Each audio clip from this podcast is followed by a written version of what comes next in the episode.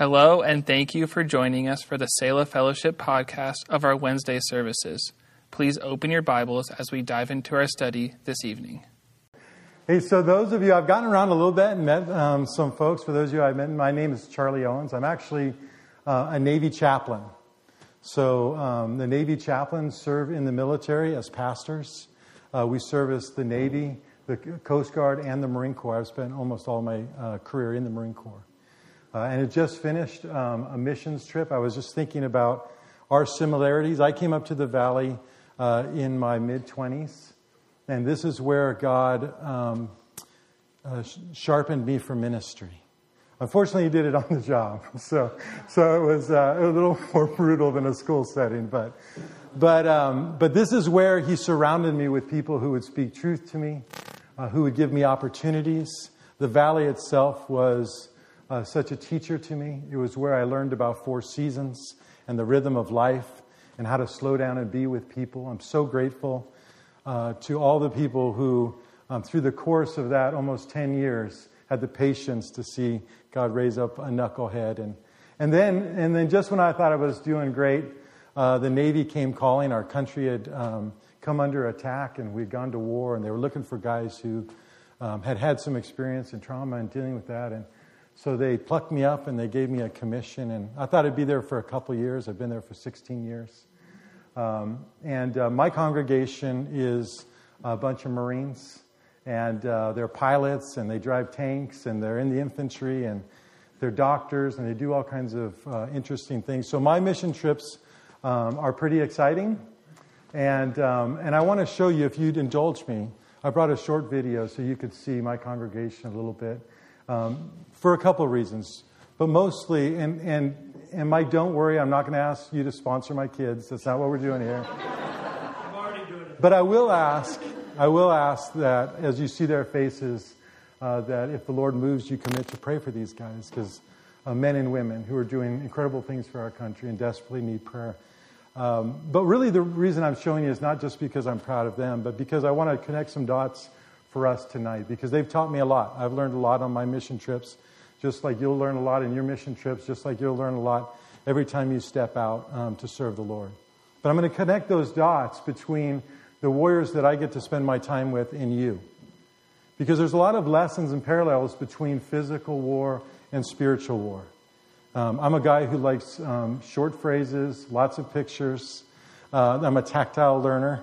And, um, and so I love the Bible because it's always giving me pictures and lessons. And we'll have some good ones tonight. But before I do, uh, I just want a little, uh, just a caveat. I want to say to you, because it's very important to me, that I'm not saying to you, and when we see this, you'll see everything but our kinetic combat missions. They do very dangerous things, and we, um, you know, have to do things that we have to do to protect our nation and others. That's not on the video. Okay, we'll make it church friendly. We churched it up tonight. Okay. Um, but I want to tell you that there's no, that I, am not sitting here saying there's glory in war itself. War is necessary, um, but war is destructive. It tears lives apart. Uh, and unfortunately, um, it is necessary at times and unpreventable at times. Okay? And you'll enter into that same warfare. Okay? Maybe not with guns, hopefully. We don't do any of that. But as you minister to others, as you step out and bridge the gap between a world that is dying and a holy God, and you offer grace and you see people's lives being torn apart, and you see addiction, you see marriage torn apart, and you see people oppressed by our enemy. It's every bit as real as the other battles we, as we face, and it's every bit as substantive, as every bit as absolute. You are warriors. I'm going to, I'm going to drive that point home to you, and not in a metaphorical way. You know, I can go to a battle with these guys, and, and, and I do, and we come back, and they're victorious, but their lives are being torn apart. That's more real to them than what they just went out and had to do professionally. And you're the ones, the church are the ones that step out. And I want to draw a distinction between those who go to church and those who go to battle. We're going to do that tonight. And, and the Bible does it. I mean, Jesus sets an example that's just simple and amazing. So we're going to do that.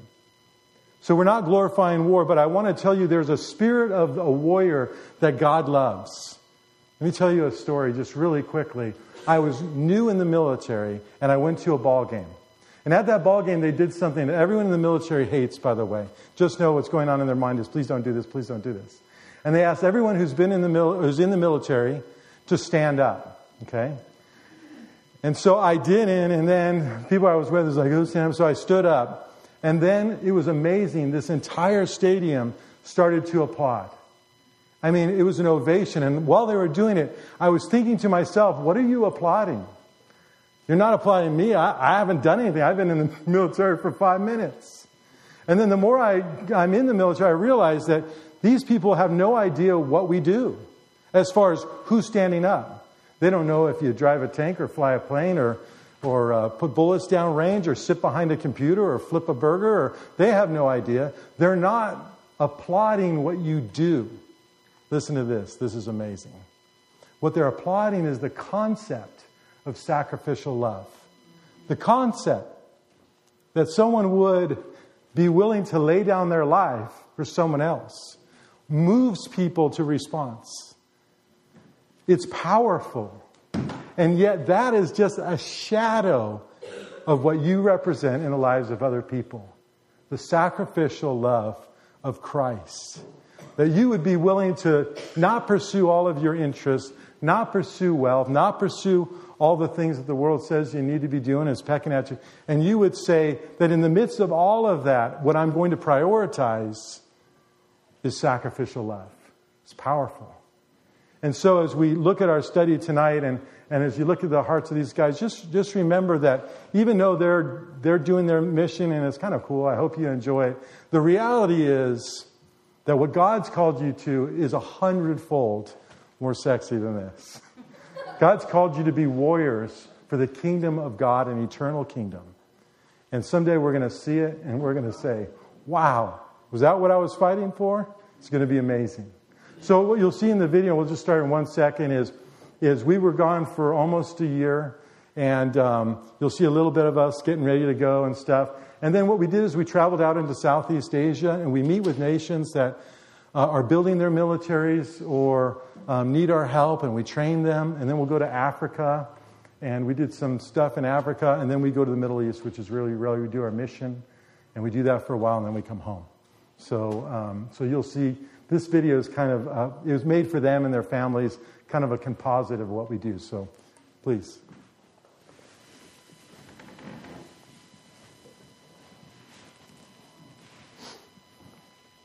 Today, the 13th MEU makes history. Today, you make history.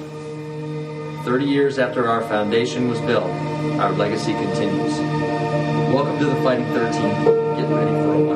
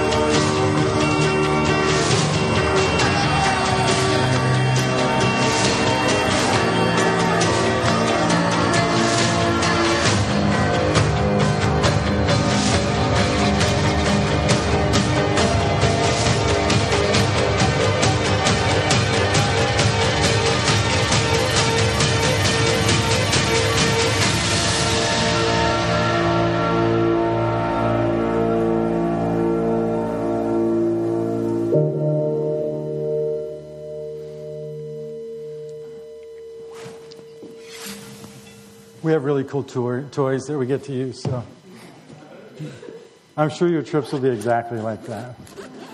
Would you open your Bibles to the book of Matthew, chapter 4? I asked Michael if that was appropriate for church. He said, I don't know, I just want to see it. I said, okay. Matthew chapter 4, our lesson tonight, we're going to look at how God prepares us for battle.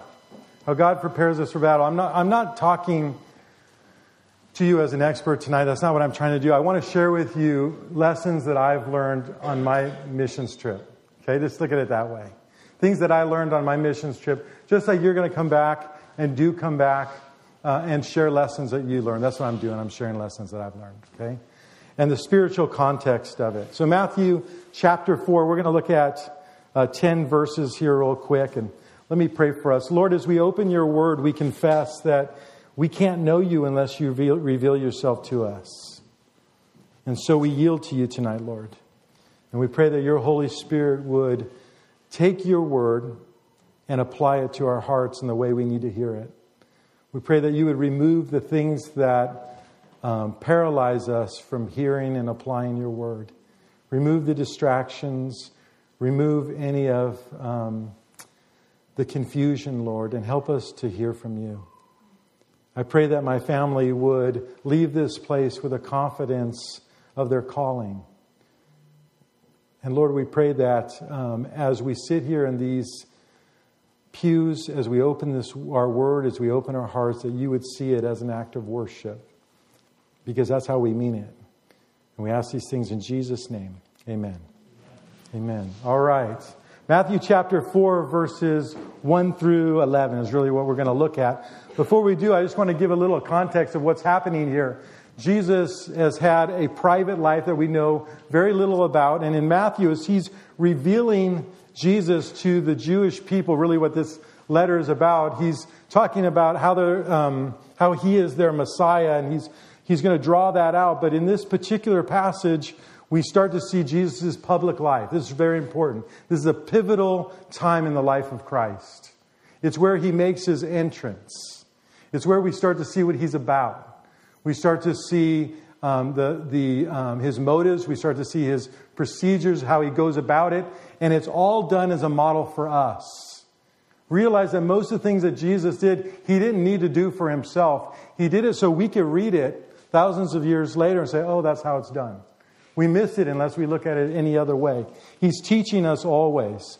And so in Matthew chapter 3, verses 16 to 17, if you just let your eyes scroll back to the last two verses of chapter 3, we see the context. It says this And Jesus, who's being baptized at the time, Jesus came up immediately from the water, and behold, the heavens were opened to him, and he saw the Spirit of God descending like a dove and landing upon him. And suddenly a voice came from heaven saying, This is my beloved Son, in whom I am well pleased. Can you imagine the validation that took place in that moment?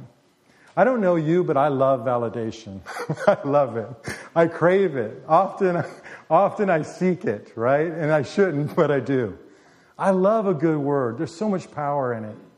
In fact, I, I have resolved in my life to, to look for opportunities to validate people. And it's amazing how it can change a life. So many people walk around without it. But I'll tell you the other thing that happens is for the church, for a vast majority of the church, they would look at this event and say, This is the pinnacle of spirituality. Being in the presence of God, feeling the Holy Spirit, and feeling that validation. That's what Christian, the Christian walk is about. They would say, This is it. This is what we're aiming for. Peace in my life, right? I just want peace. I just want sanctuary. I just want to know that I'm loved as a child of God. And yet, when we look at what Jesus does with this right after this, as it marks his beginning into his public life, we realize that when he comes up and he's validated, what happens is kind of shocking. You know, you would think if it were the church today, the next couple verses would say, and then they had a potluck, right? I mean, we all came together and then, and then John brought the, the honey locust casserole, which nobody likes, right? But, but, you know, that's what we do as a church. But as we look at it, that's not what happened at all. Let's start our verses here. It says in verse 1 of chapter 4, it says, Then Jesus was led up by the Spirit into the wilderness to be tempted by the devil. What's the first thing that the Holy Spirit, who just descended on him, as God the Father validated him, what was the first thing that he did? It says that he led him up into the wilderness. Really, what we're going to find out is what he's doing is he's preparing him for war. Immediately. Immediately, he prepares him for war. He comes up, he's validated, and it tells us in that language that immediately, right away, the Holy Spirit then says, We got to go. He doesn't stick around, there's no potluck, there's no fellowship. It's like, We got to go. And that's a lesson to us that that validation and the, that, that baptism and the, um, and the, the feeling of security and, and, and all of those things that we get from being in the pre- that I got tonight, just listening to the worship. I needed it so bad. I needed it so bad, and God fills us up. But it doesn't end there, it starts there. This is where we get filled up. I know you know this, but there's some amazing lessons that come after. So he prepares him for war. Okay? It's, it's a lesson to us that it doesn't stop there. What is our heart immediately? And you guys know this. You've had these experiences. And there were most people say, Man, I really enjoy the church. I love the church. I love the church that I'm from. I like the pastor. He's very charismatic. The worship's good. And people are, you know, we have good fellowship and they're content. But then there's some animals like you who say, No, that's not enough. I don't want to stay here. I want more. I want to serve God. I, I want to see what God has for me. And for us, I'm telling you right now with a sense of urgency, and I say it because I know you know it, but so often we're shocked by that which we already know. It's war. That's where the battles begin, and we have to be prepared. And so Jesus goes out, and, it, and the Holy Spirit leads him, and it's, it's going to be an example for us. He leads him into the wilderness. Now, the wilderness, I'll say the wilderness or the desert. We look at the wilderness, and it's the wilderness out here. But where we train, we train in the desert. Okay, so for my units, there's a place called 29 Palms. It's out by Joshua National Park, and that's where we go. And it simulates where we actually fight most of our battles. So we have to go out to the wilderness. So the, but the wilderness represents testing in the Bible. It represents severe testing. Temptation is that opportunity to be broken and to grow. And so immediately he takes them to this place of testing. Why is the wilderness, why is the desert used for testing? For two reasons. One, it's austere. That means that there's not a lot of comforts there. It means the environment itself is very harsh. The environment itself is a testing ground. Okay? The world itself is a testing ground. All you have to do is live in it, it becomes a testing ground. All you have to do is have relationships with anybody, it becomes a testing ground, right? And the other thing about the wilderness is there's predators there. Okay? When you go into that, he's going to allow you to be in an environment where there's people there who maybe don't have your best interests. There's things out there that aren't designed to help you. I've seen rattlesnakes in the desert that were so big that I rolled up my window and I was in a Humvee, right? I'm not kidding. There's stuff out there. And there's a lot of people who will go into this wilderness and this place of testing and they're like, I didn't know there was predators out here, man. This place is rough. I want to go home. But it's that very process that God uses. Two things happen in the wilderness. If you're taking notes tonight, two things happen in the wilderness, and I'm sure you can relate to them. But to know that this is a systematic thing that God does empowers us to be successful and to realize it's not us, it's not judgment. The first thing that happens is it's where God hardens you and creates perseverance and discipline and even dependence. It's impossible to create perseverance and endurance and a, and a, and a sold out dependence on Him unless you're being tested. It's where it happens. It's a blessing to be taken out into the wilderness. It doesn't feel like a blessing. Michael and I have spent a few days just reminiscing about our many blessings. Times when we just wept together and said, no good could come for this. I said, man, I do not like these people. It's Michael, we're in the church, man. We gotta, we gotta like these people. God has called us to. You know, it's not always, this is where He tests us. This is where we grow. Perseverance, and discipline and dependence. And the, the other thing that it does, and, and this is a good one, is that this is where we assess what we call in the military our material readiness. Our material readiness is our pack list. So when we get ready to go out to 29 Palms, when we get ready to go out to the desert, what they do is they give you a little piece of paper and it says, This is what you bring. I remember the first time it happened to me and I got it.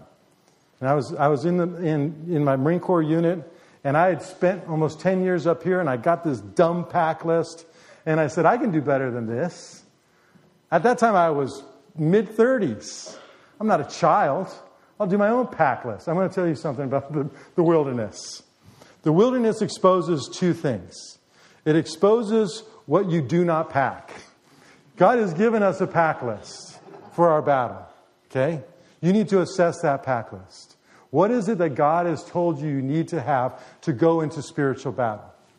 I got creative the first time I remember. I'm telling you, the things that you forget become abundantly clear almost immediately in the desert. Okay? And I remember thinking, well, we're in a big group. I don't need this water thing that, you know, that purifies water. I mean, there's people here, I'm sure we're going to have water, right? No, we did not have water, right? It became immediate to us. To me, I was like, I, I had to recover from that. You may be going into a wilderness experience and, and you might say, you know, I haven't, I haven't entered into a place of worship in a while. I don't really feel the assurance of the Holy Spirit. My devotional life isn't what it was, but I'm just, I got a lot to do, man. I got a lot on my schedule. And, and I, I just leave it off my pack list. I'm going to leave my devotional life off my pack list. Because I'm surrounded by a lot of people, I'm sure I won't. When you get into the wilderness, what you forget becomes clear. We, we have uh, one of our big things we do is comms, radios. And when you get a radio, you have to make sure that the battery works, it's charged. It's kind of like your cell phone that keeps running out. You have to make sure it's encrypted, that you know the right codes, you know the frequencies. It's a lot of work. My assistant, so I have a, I don't carry a weapon, I have a security detail. And I remember my assistant, he gaffed that off when we went to the desert one time. He said, Oh, when I get out there, I'll figure that out. And, which is a good idea unless you get separated from other people. You might be like that in your life and say, You know, my prayer life has been suffering. I've kind of been going through the motions. But you know, I pray with other people. In the context of my prayers, I've got friends and we pray together all the time. But when was the last time I got together and really checked my comms and made sure that I had an assurance when I, when I, when I met with my Savior, that He was speaking to me, that I was speaking to Him. When you are tested, when you get out to the desert, you realize what you're not packing. Here's the other thing that it does that's just as important. You realize what you overpack. Okay? There's a reason there's a pack list. We have a, anyone backpackers out here, you know, right? Ounces become pounds, pounds become pain. We, we would take, we would take Humvees and trucks out to the desert, and, and I, I like things, okay? I don't mind sleeping in a tent, but I'm older, man. There's some stuff I like, and I love REI. So I, I will go and say, okay, I like the pack list. I've learned how to do that, but there's a couple things I want to I want to throw in there. It's great when you're on a Humvee, you just throw your pack on there. But the thing about being in the infantry is they just leave those behind and then you walk, okay? And we'll walk up to 25 miles, all right, with a full load. And, you realize, man, there's some things that I thought that I needed that I really wish I didn't have right now, okay? and we do that too. When we go into spiritual battle and we go, man, there's some stuff I just, you know, I just need it, right? It's, it's my, it's my security. You know, whether it's, it doesn't, whatever it is. Some petty philosophy that I have. Uh, it's the Word of God, but I also like this speaker a lot, or I like this. Maybe it's, it's um, something you're holding on to, some vice you're holding on to, or something that you've, that yes, I, I, I want to serve the Lord, but I also really need this. And people don't know about it, but I'm going to stuff it in my pack, right? That's what's exposed in the wilderness. Those things become a burden. Those things prevent you from moving forward. And it's not until you're out there that you start assessing that. And that's why the Lord leads us into times of trial and testing. Does that make sense? Because it's only there that I realize, man, I'm, I don't need this in my pack anymore. It's not as important as I thought it was. I think I'm just going to stick with the pack list, right? And so we dump it. And he knows we need to dump it because it is in the desert, it's in the wilderness, it's in that time of testing that God assures us that in the actual battle we'll survive. If we don't make it in the desert, we're dead if we actually ever go out into warfare. And he knows that. And he knows this God only creates spiritual war- warriors for one reason to go to war. If you're in training, if, if you've committed your life in any way to serve him, to grow, to prepare yourself, he will honor that commitment and you are going to war. You're going to be a part of spiritual battles here in the Flathead Valley, back at home, around the world. God's going to use you as much as you prepare yourself. God will use you because He needs warriors. But if we, if, we, if we carry that baggage with us, it's going to slow us down. We had an interesting um, time. It was about two years ago.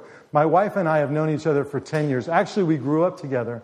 And then the Lord brought us together about 10 years ago. And we've been married for five, a little over five years.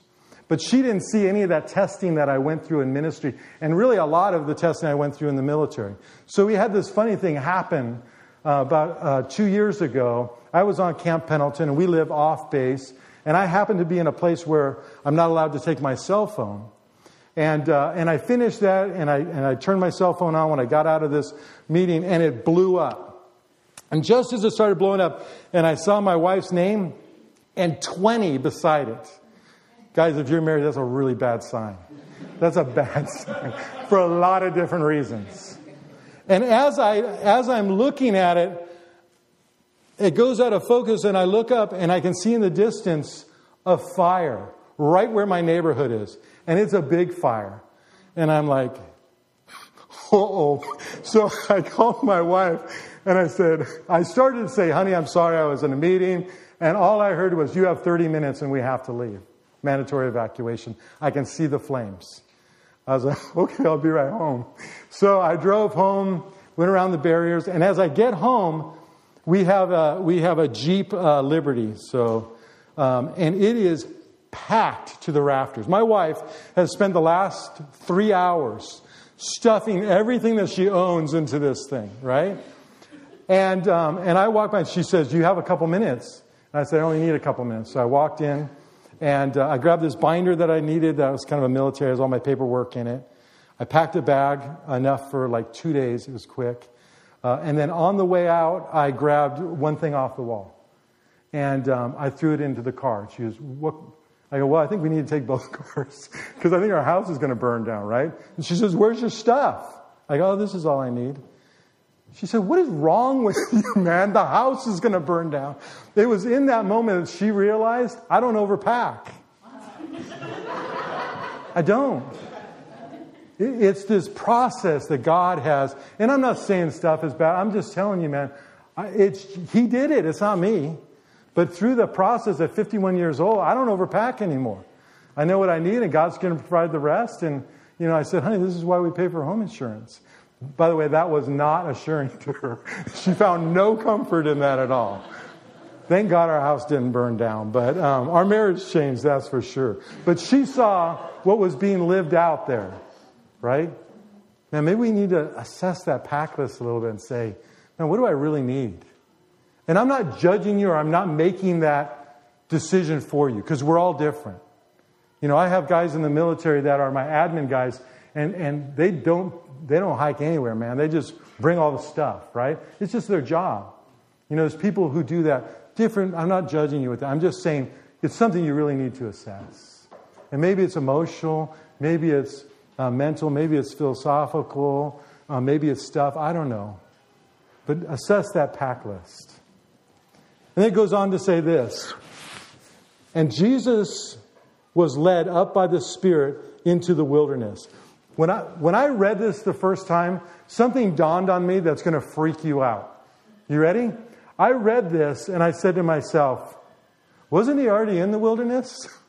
If you look at the beginning of chapter 3, he just got baptized by John the Baptist. And do you remember what it says? John was the one that they said would come, preaching, repent, prepare your hearts, the kingdom of God is near, out into the wilderness. So he was out in the wilderness at the Jordan River, and it says Jerusalem, Judea, and um, Samaria, all of the surrounding regions went out to him. And it dawned on me for those who aren't called to be spiritual warriors, for those who aren't going any further, that baptism process, that initial commitment, what they had to do to get there, that was the wilderness. but if you're called to serve Him, you're just starting, right? For them, it was the wilderness. But for Jesus, what He's telling us is, oh no, that's just where we start. There's a whole nother wilderness. There's a whole nother wilderness. And, and I believe that the more that you accept the challenge to serve God, the deeper you go.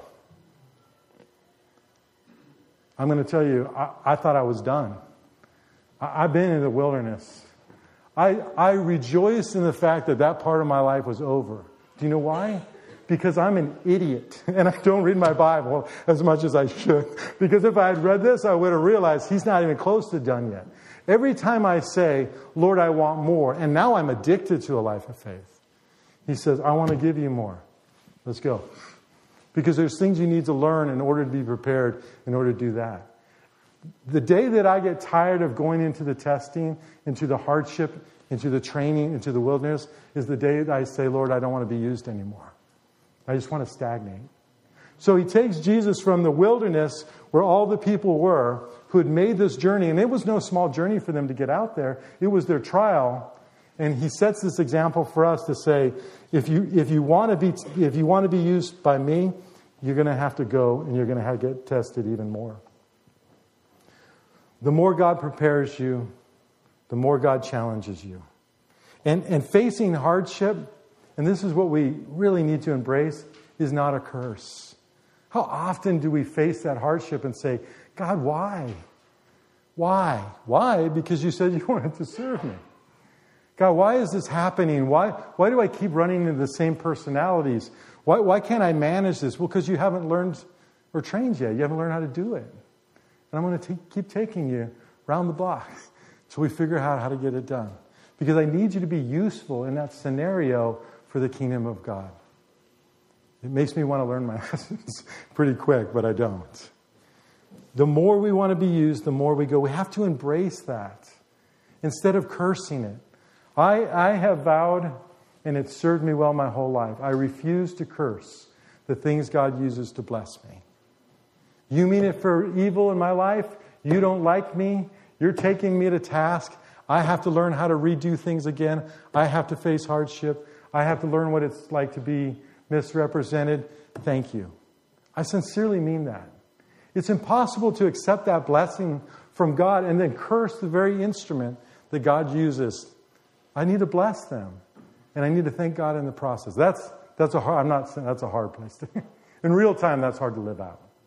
But the truth is, that's a spiritual reality. When I start to curse the things God is using to bless me, I, I, I end my lesson right there.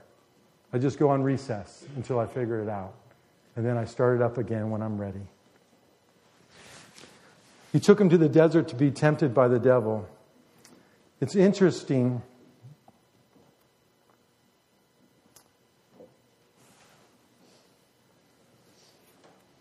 The form that God uses to test us is often public. I was thinking about this. So, so when, when, when I go into the, when we go into the desert, when we go into that time of training, when I train, when I go train, I'm not training by myself, right? There's a, there's a, there's a, there's people watching, right? One of the benefits of going to the desert and, and into the wilderness, this is so awesome. When I, when I grabbed a hold of this, it was so awesome. Did you know that the wilderness is the only place on earth where we can demonstrate that we're different than people who don't know Jesus? It's the only place where people pay attention to how we're actually living our lives. If things are going well for me and things are going well for my neighbor and we're having barbecues and I love the Lord with all my heart and he doesn't care about God at all, there's no difference in us. We're both having a good time and watching a football game. But when things get really hard and he sees things hard for me or she sees things hard for me and I'm able to call on those resources, I'm able to lean on the Lord. That's where I show that I'm different. It's the only place that I can do it. And so we need to realize, even that time of testing, that other people are watching and we're demonstrating for them what's really in us. We don't normally do it in solitude, we do it in public. So even in the process, we have a responsibility to walk with Him faithfully. One of the things we do, I was laughing at a part of that video, I won't tell you about it, but behind the scenes, the, the training that we go into is really harsh. But it's public too, and we get really bored. So, like, for example, if you're out in the field and you get hurt, and they've got to like stitch up your head or something in the field. Everybody goes around and watches because they're bored, right? So something that would be like really vulnerable, and I just want to be in the doctor's office by myself, right? I want to, no, everybody like comments, you know, and they tell you they're trying not to cry because it hurts really bad, but everybody's watching as a form of entertainment. You know, that, it, that happens. It's public. The things we do are public, and people are watching. And he gets sent out to be tested by the devil. This is varsity level stuff. I don't want to I don't want to skip past the fact this isn't a coloring book. This is real. These are demonic forces that he's facing, and he's doing it to be an example for us. Believe me, the, the rest of this is going to go faster than the first couple verses. I won't have you here all night. Although you can just stand up and go, We're done, all right? Then I'll be done. Verse 2, it says, And when he had fasted for 40 days and 40 nights, verse 2, afterwards he was hungry. Fasting is one of those disciplines that, as spiritual warriors, um, is really important. I'm not going to tell you how to do it or why to do it, but it accomplishes a couple of things. If you've never fasted, and I'm not, and, and it's something that you kind of need to think through. I'm not saying a 40 day fast, right? We know Moses did it, Elijah did it. 40 day fast. I'm going to tell you for, I'm going to let you know that's, we're going to see in a minute. That's not good. But, but if you've never told your flesh you can't have it, you don't realize how strong your flesh is.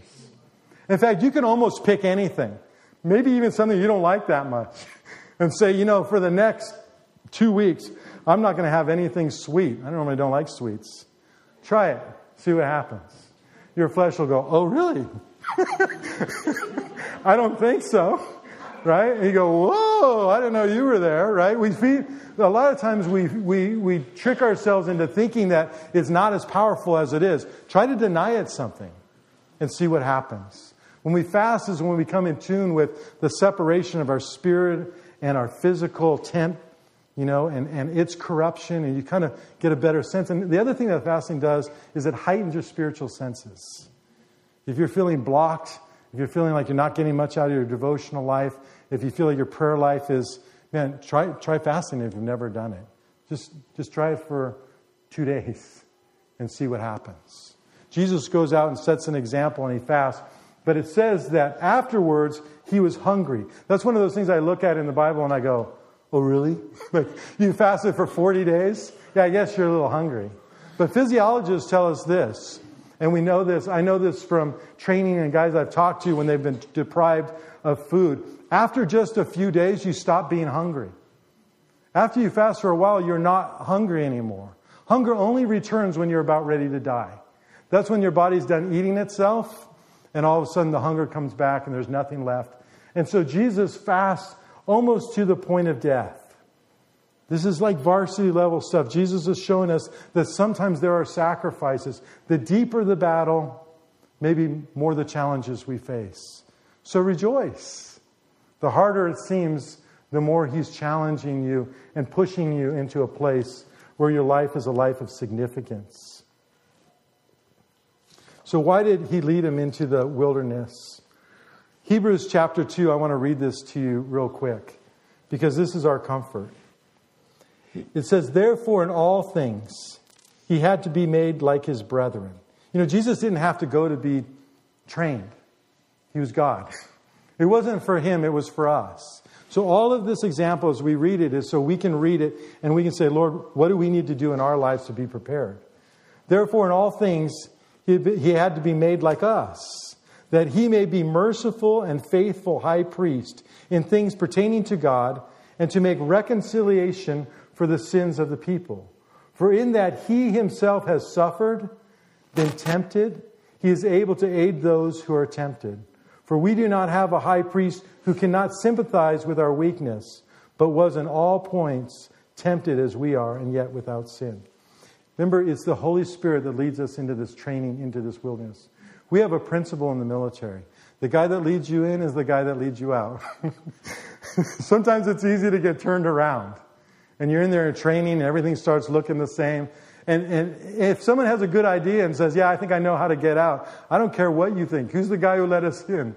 I know he has the map. I know he knows the surround. That's the guy who leads us out. I don't care what his rank is. He's the guy who is in the front. He's going to lead us out. Jesus is the one that leads us into this training, into this temptation, into these trials. He's the only one that should be leading us out. What does that mean? That means I should start pecking, I should stop pecking at the ears of my friends to see what they think. I should stop taking surveys to say, what do you think about that or this person or what we should do? It's, it's the Lord that led you into that thing. Ask Him, and He'll show you the way out. And more than likely, it has to do with His Word. It has to do with a principle that we've learned, right? I'm having trouble with my neighbors. I'm having trouble with my friends. Everything seems in chaos. I'm going to I'm going to talk to all my friends about how to solve that. No. God's already told me how to solve that. He's already showed me how to do reconciliation. He showed me how to do conflict resolution. He's already showed me the way in. He's going to show me the way out. Amen? The one that leads us in has to lead us out. Verse 3, it says this And when the tempter came to him, he said, If you are the Son of God, command these stones to become bread. If you've ever been in the desert in the Judean wilderness, all these little rocks there look like little loaves of bread. And you can imagine that Jesus, in his hunger, you know, it would be so easy. And I can imagine someone saying to me, well, you know, here's the way out. Just do it yourself. It's easy. Just reach down and touch it. Just take it for yourself. You can solve the problem yourself. You don't need God to solve it for you. You've suffered enough. And he said to him, if you are the Son of God. It's interesting, remember, prior to that, what did the Holy Father say to him? He said, This is my beloved Son in whom I'm well pleased, right? And then he wants him to forget that, and he says, Well, if you're really the Son of God, if you really said that. So, so often we forget who we really are as children of God. We forget that the commitment that he made to us, that we made to him, is permanent and it, lasts. And, and we start, you know, I've seen people who are so strong crumble with these very questions. And, and they don't want to wait on the timing. It's so hard to wait sometimes. It's so hard not to solve it ourselves and to wait on God to be our answer. And that's really what this temptation is. Well, just reach down and fix it yourself. You could be done tonight. You could eat tonight. You can turn these stones and do it yourself. And he's saying it, and he says to him, you know, you're going to face this a lot. You're going to face this not only in your own heart, but the, the enemy will come to you like he comes to me and says, If you're a child of God, then why is this happening to you? I thought you were blessed. I thought God was working in your life. When I left to go into the military, I'm going to tell you this really quick story. I was a chaplain with the Kalispell Police Department. It was always a dream of mine to work with law enforcement because I grew up around law enforcement. And when I went into ministry, I so desperately wanted to do it, and it was awesome. God opened these amazing doors here in Kalispell. First chaplain they had ever had. And not only that, they, they gave me a, a little uniform jacket. I had a badge. I got to do all this. So it was really where I got my training. And my identity was, and I loved it. I was a pastor of a church, but I would run there all the time. I'd run away from the people and go spend time with my police officers. I loved that chaplaincy. It's where I got a heart um, for, for being in the missions really in that way, in a professional way. And when, and, and when I took the commission into the, in the military, it didn't, go, it didn't go well right away. There was a lot of things that happened. It didn't happen right away. And, and basically, I ended up, well, let me tell you, I ended up as a mall security guard in Hampton, Virginia. Okay? This is, this is where I ended up. I took a commission in the Navy, but the school, apparently they were saying it was delayed, and they said, we don't really know if you're going to be able to come in. And I said, Well, I already moved to Virginia. They said, Oh, you shouldn't have done that. And so I had to get a job right away. And long story long, I got a job as a security guard. So I, I went from wearing this uniform that was my dream to wearing a security guard uh, uniform. And the beautiful thing about this indoor mall um, was that in the windows you could see your reflection. So I spent all day walking in the reflection of these mirrors, seeing my dumb fake cop um, outfit, and saying to the Lord, "Oh my God, did you bring me out here to so the congregation didn't have to see you judge me? Am I done? Is this really what's happening?" People would call me, "Dude, where are you?" I'm all, "You don't want to know, man. You do not want to know. God is judging me. Lose my phone number." That's really what I was thinking. God had to take me through that place to say, hey, can you do this and praise me? Can you get up every day and be the very best security guard you can be? Because you have this ego that I, I can't use you. So I had to go to that place and put on my security guard and my flashlight. And people would rob stores and they'd run away, and people would say, um, Are you going to stop them? I'm like, No, I have to close this place by myself. That guy probably has a gun, but I wrote down this is what he looked like, right? So it was brutal.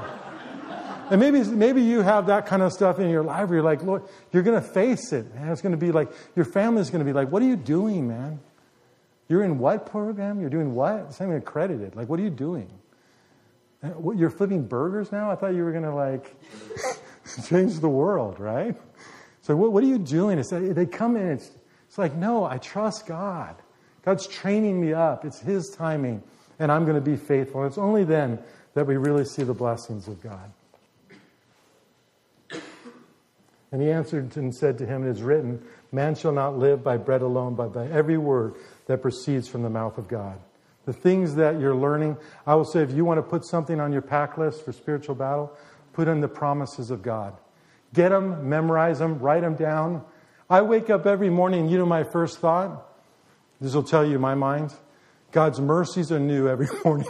That's the first thought. The second one is coffee. But the first one, the first one is God's mercies are new this morning. I remind myself it's a promise that I stand on, and I need it.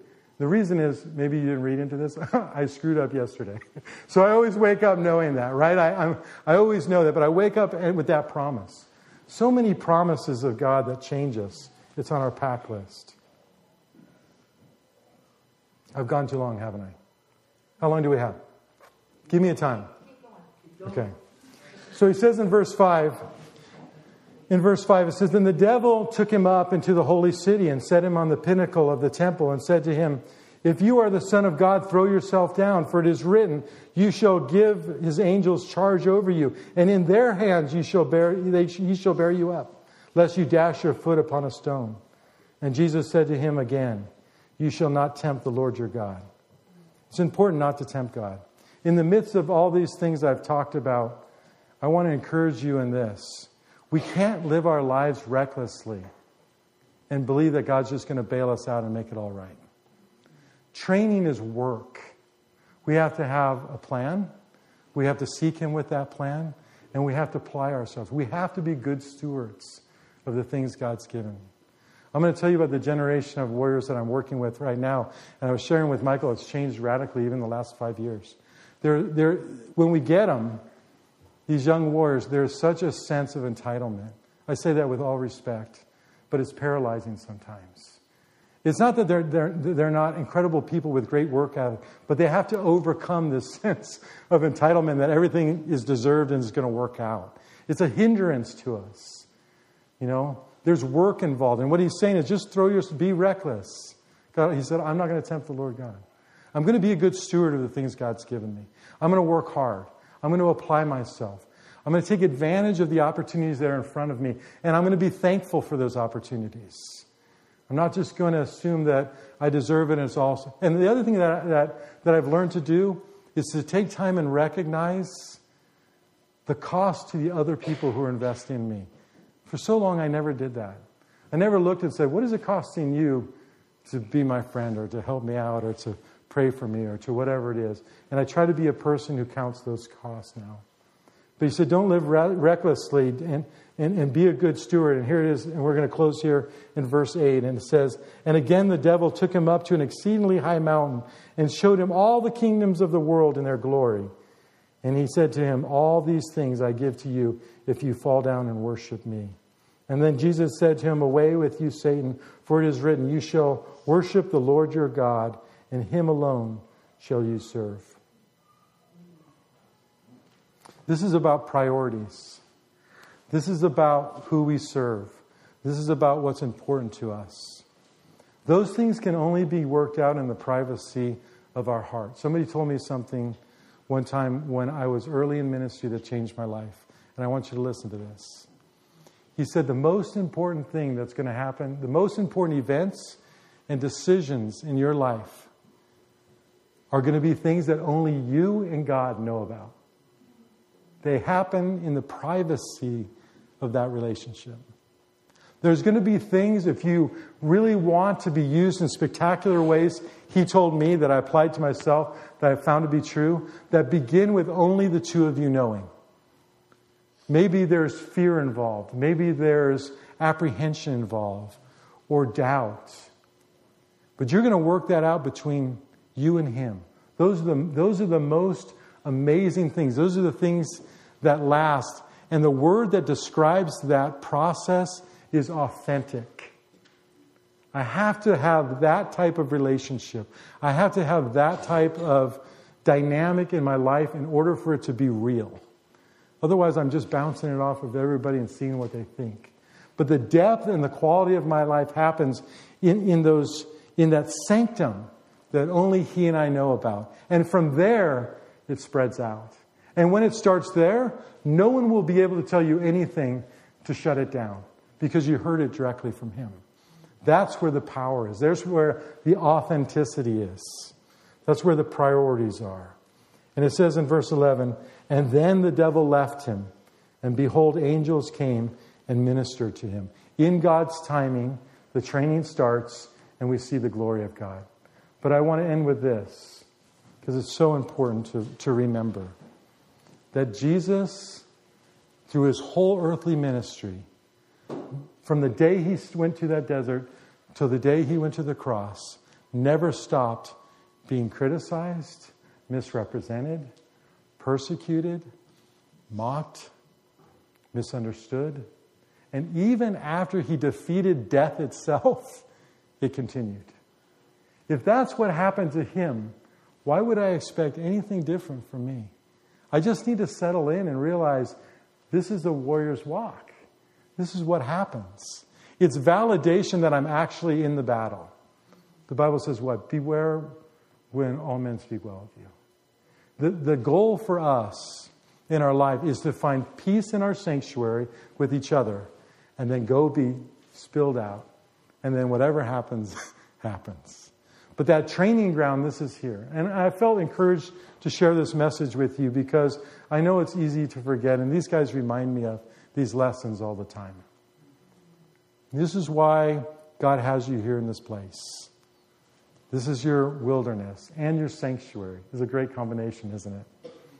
But it's never going to be like this all the time. In fact, I think if you leave this place, you'll realize for the students who come and then you go, it'll never be like this again. There'll never be a time like this in your life, nor should there be, because you're going to grow and experience other things. Love this, enjoy this, but learn from this as well. Thank you for joining us as we studied the Word this evening. If you would like more information about Selah Fellowship, please visit us on the web at selahfellowship.org. While you are there, feel free to check out some of our other messages and past book studies. Thank you again, and God bless.